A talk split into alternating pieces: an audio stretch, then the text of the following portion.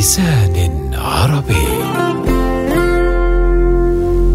مجزرة قصر الرحاب.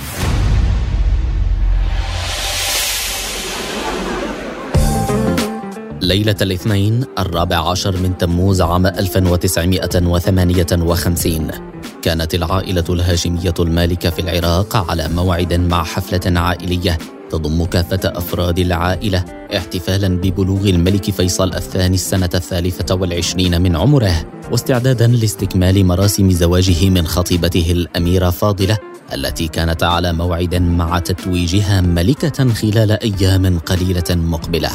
كانت الأفراح تعم قصر الرحاب مقر إقامة العائلة الملكية في بغداد والذي حوى بداخله في تلك الليلة كلا من الملك الشاب فيصل الثاني وعمه ووصي العرش الأمير عبد الإله وبعض ضباط الحرس الملكي ورجالاته إضافة للملكة نفيسة جدة الملك وكلا من الأميرات عالية وعبدية وبديعة وأطفالهن واللاتي كنا على موعد مع السفر صباحا بصحبة الملك إلى اسطنبول ومنها إلى لندن بهدف إنهاء ترتيبات حفل زفاف الملك.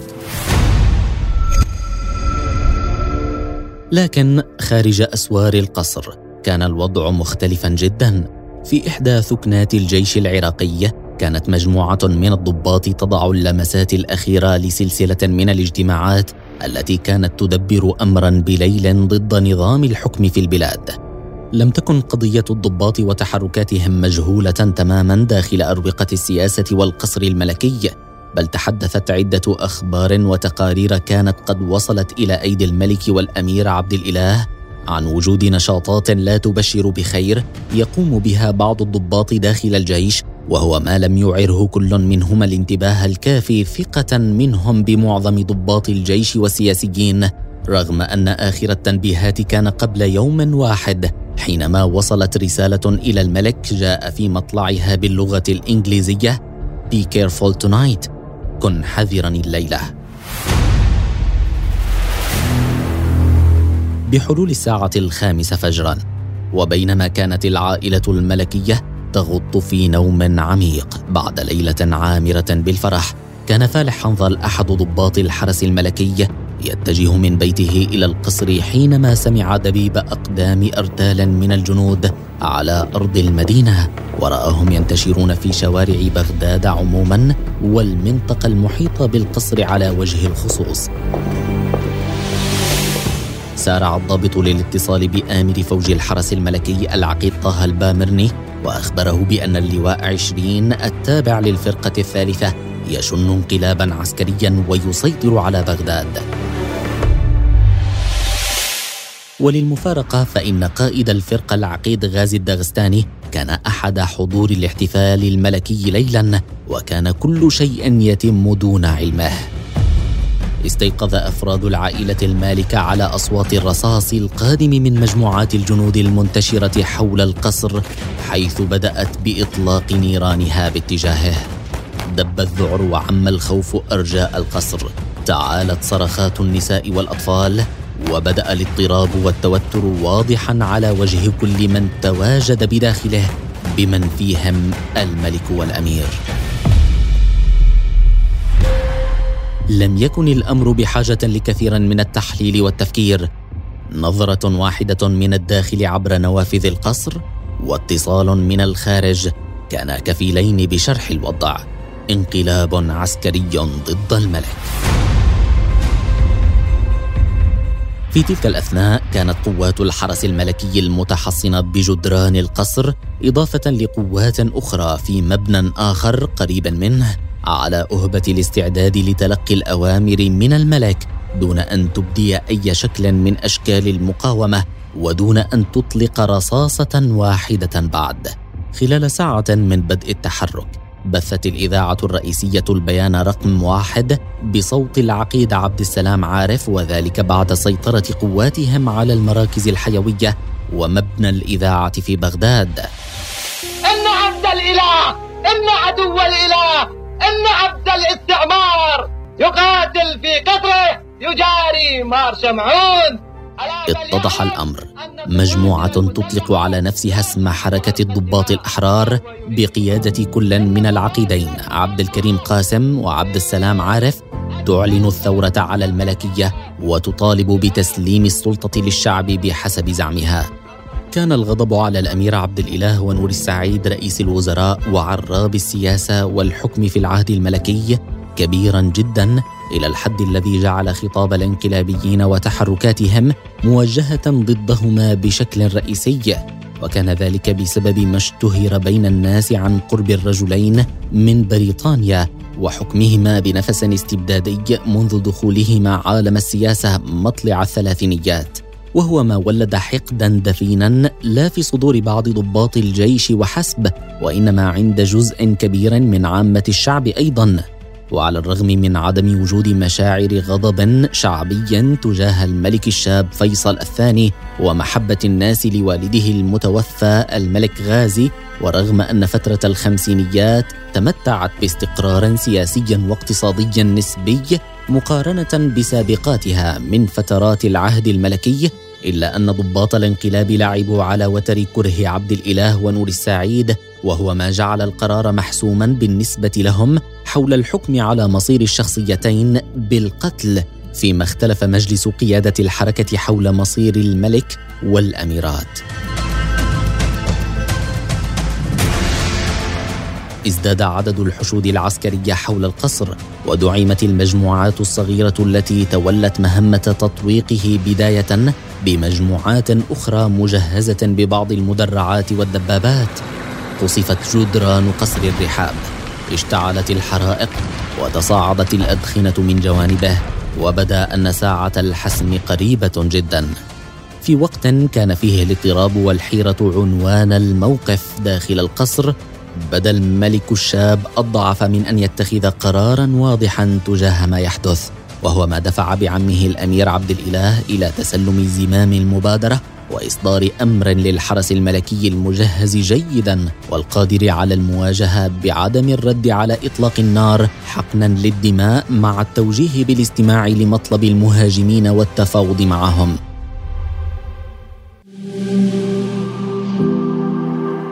كان التواصل مع القوات المهاجمة يتم من خلال آمر قوات الحرس الملكي والذي جاء أخيرا برد على سؤال العائلة المالكة ماذا يريدون منا؟ وكان الجواب تنازلوا عن الحكم وسلموا أنفسكم. عند الساعة السادسة والنصف صباحا توقف إطلاق النار وأخذ الجميع يترقب ما سيسفر عنه التفاوض أخيرا.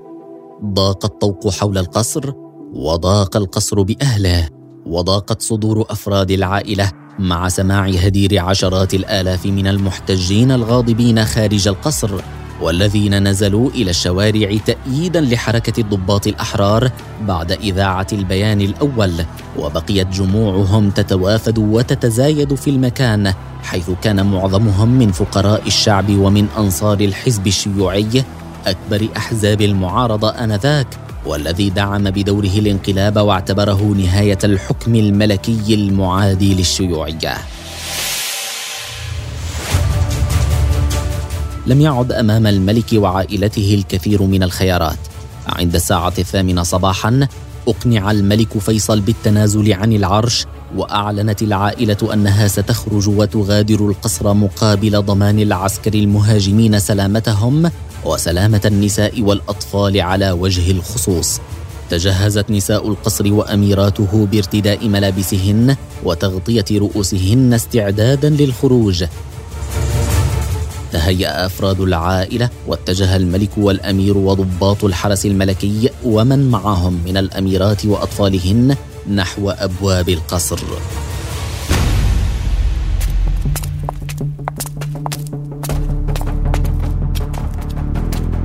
فور وصولهم إلى حديقة القصر الخارجية وبينما تقدم الأمير عبد الإله أفراد العائلة كان من خلفه الملك فيصل وكانت الملكة نفيسة ترفع المصحف فوق رأس حفيدها الملك الشاب مناشدة الجنود ومستغيثة أن لا يمسوا الملك يتيم الأبوين وبقية أحفادها بسوء. وبعد لحظة سادها الصمت. وقف آمر الكتيبة المقتحمة عبد الستار العبوسي خلف أفراد العائلة المالكة الخائفين المصطفين خلف بعضهم في صفين.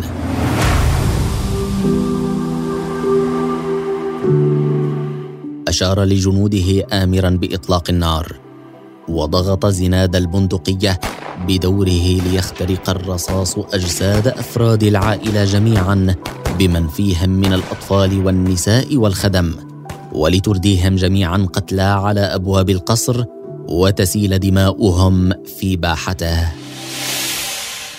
لكن لم تنتهي الحكاية بعد. وضعت جثة الملك فيصل وجثة الأمير عبد الإله في الصندوق الخلفي لسيارة جيب عسكرية خرجت تشق طريقها محتفلة بين الجموع الغاضبة في شوارع بغداد باتجاه المشفى الوطني. وفي منتصف الطريق ألقيت جثة الأمير عبد الإله إلى الجموع المتراكضة والمحيطه بالموكب. أمسكت الجثة وربطت بحبل ثخين وسحلت في الشوارع وقطعت أوصالها تقطيعا. ثم علق ما تبقى من الجثة على شرفات أحد الفنادق بوجه مهشم وغائب الملامح وجسد مقطوع الأيدي والأرجل. لتستمر الأعمال الوحشية بعدها ساعات طويلة. حتى لم يكد يتبقى من الجثة شيء.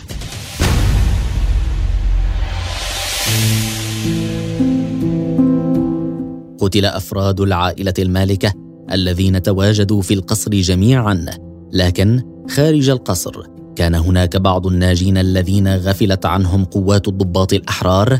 كانت الأميرة بديعة خالة الملك وأخت الأمير عبد الإله قد غادرت القصر بعد الاحتفال إلى منزلها القريب. استيقظت على أصوات الرصاص صباحا.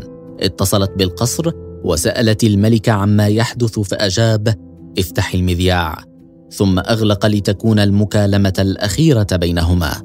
ارتعدت فرائص الأميرة وأخذت تترقب نهاية الكابوس قبل أن يأتي أحد أفراد الحرس الملكي هاربا ليخبرها باكيا لقد قتلوهم جميعا.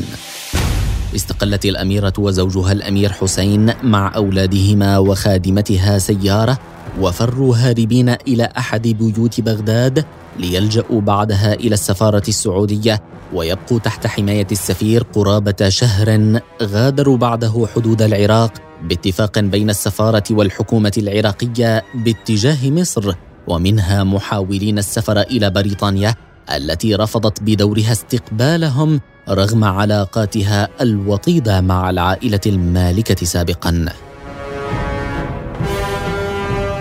بالنسبة للضباط الأحرار لم تكن الأميرة وعائلتها مهمة وشغلا شاغلا بقدر ما كان نور السعيد كذلك فمع حلول ساعات المساء وبعد أن انتهت أحداث القصر وتوالت بيانات الثورة أعلن عبد الكريم قاسم زعيم الضباط الأحرار عن مكافأة مالية لمن يعثر على نور السعيد الذي فر هاربا من بغداد ليعلن عن مقتله بعد يوم واحد حيث عثر عليه مقتولا بطلق ناري لم يعرف ما إذا كان من مسدسه الشخصي منتحرا أم نتيجة اشتباك مع آخرين.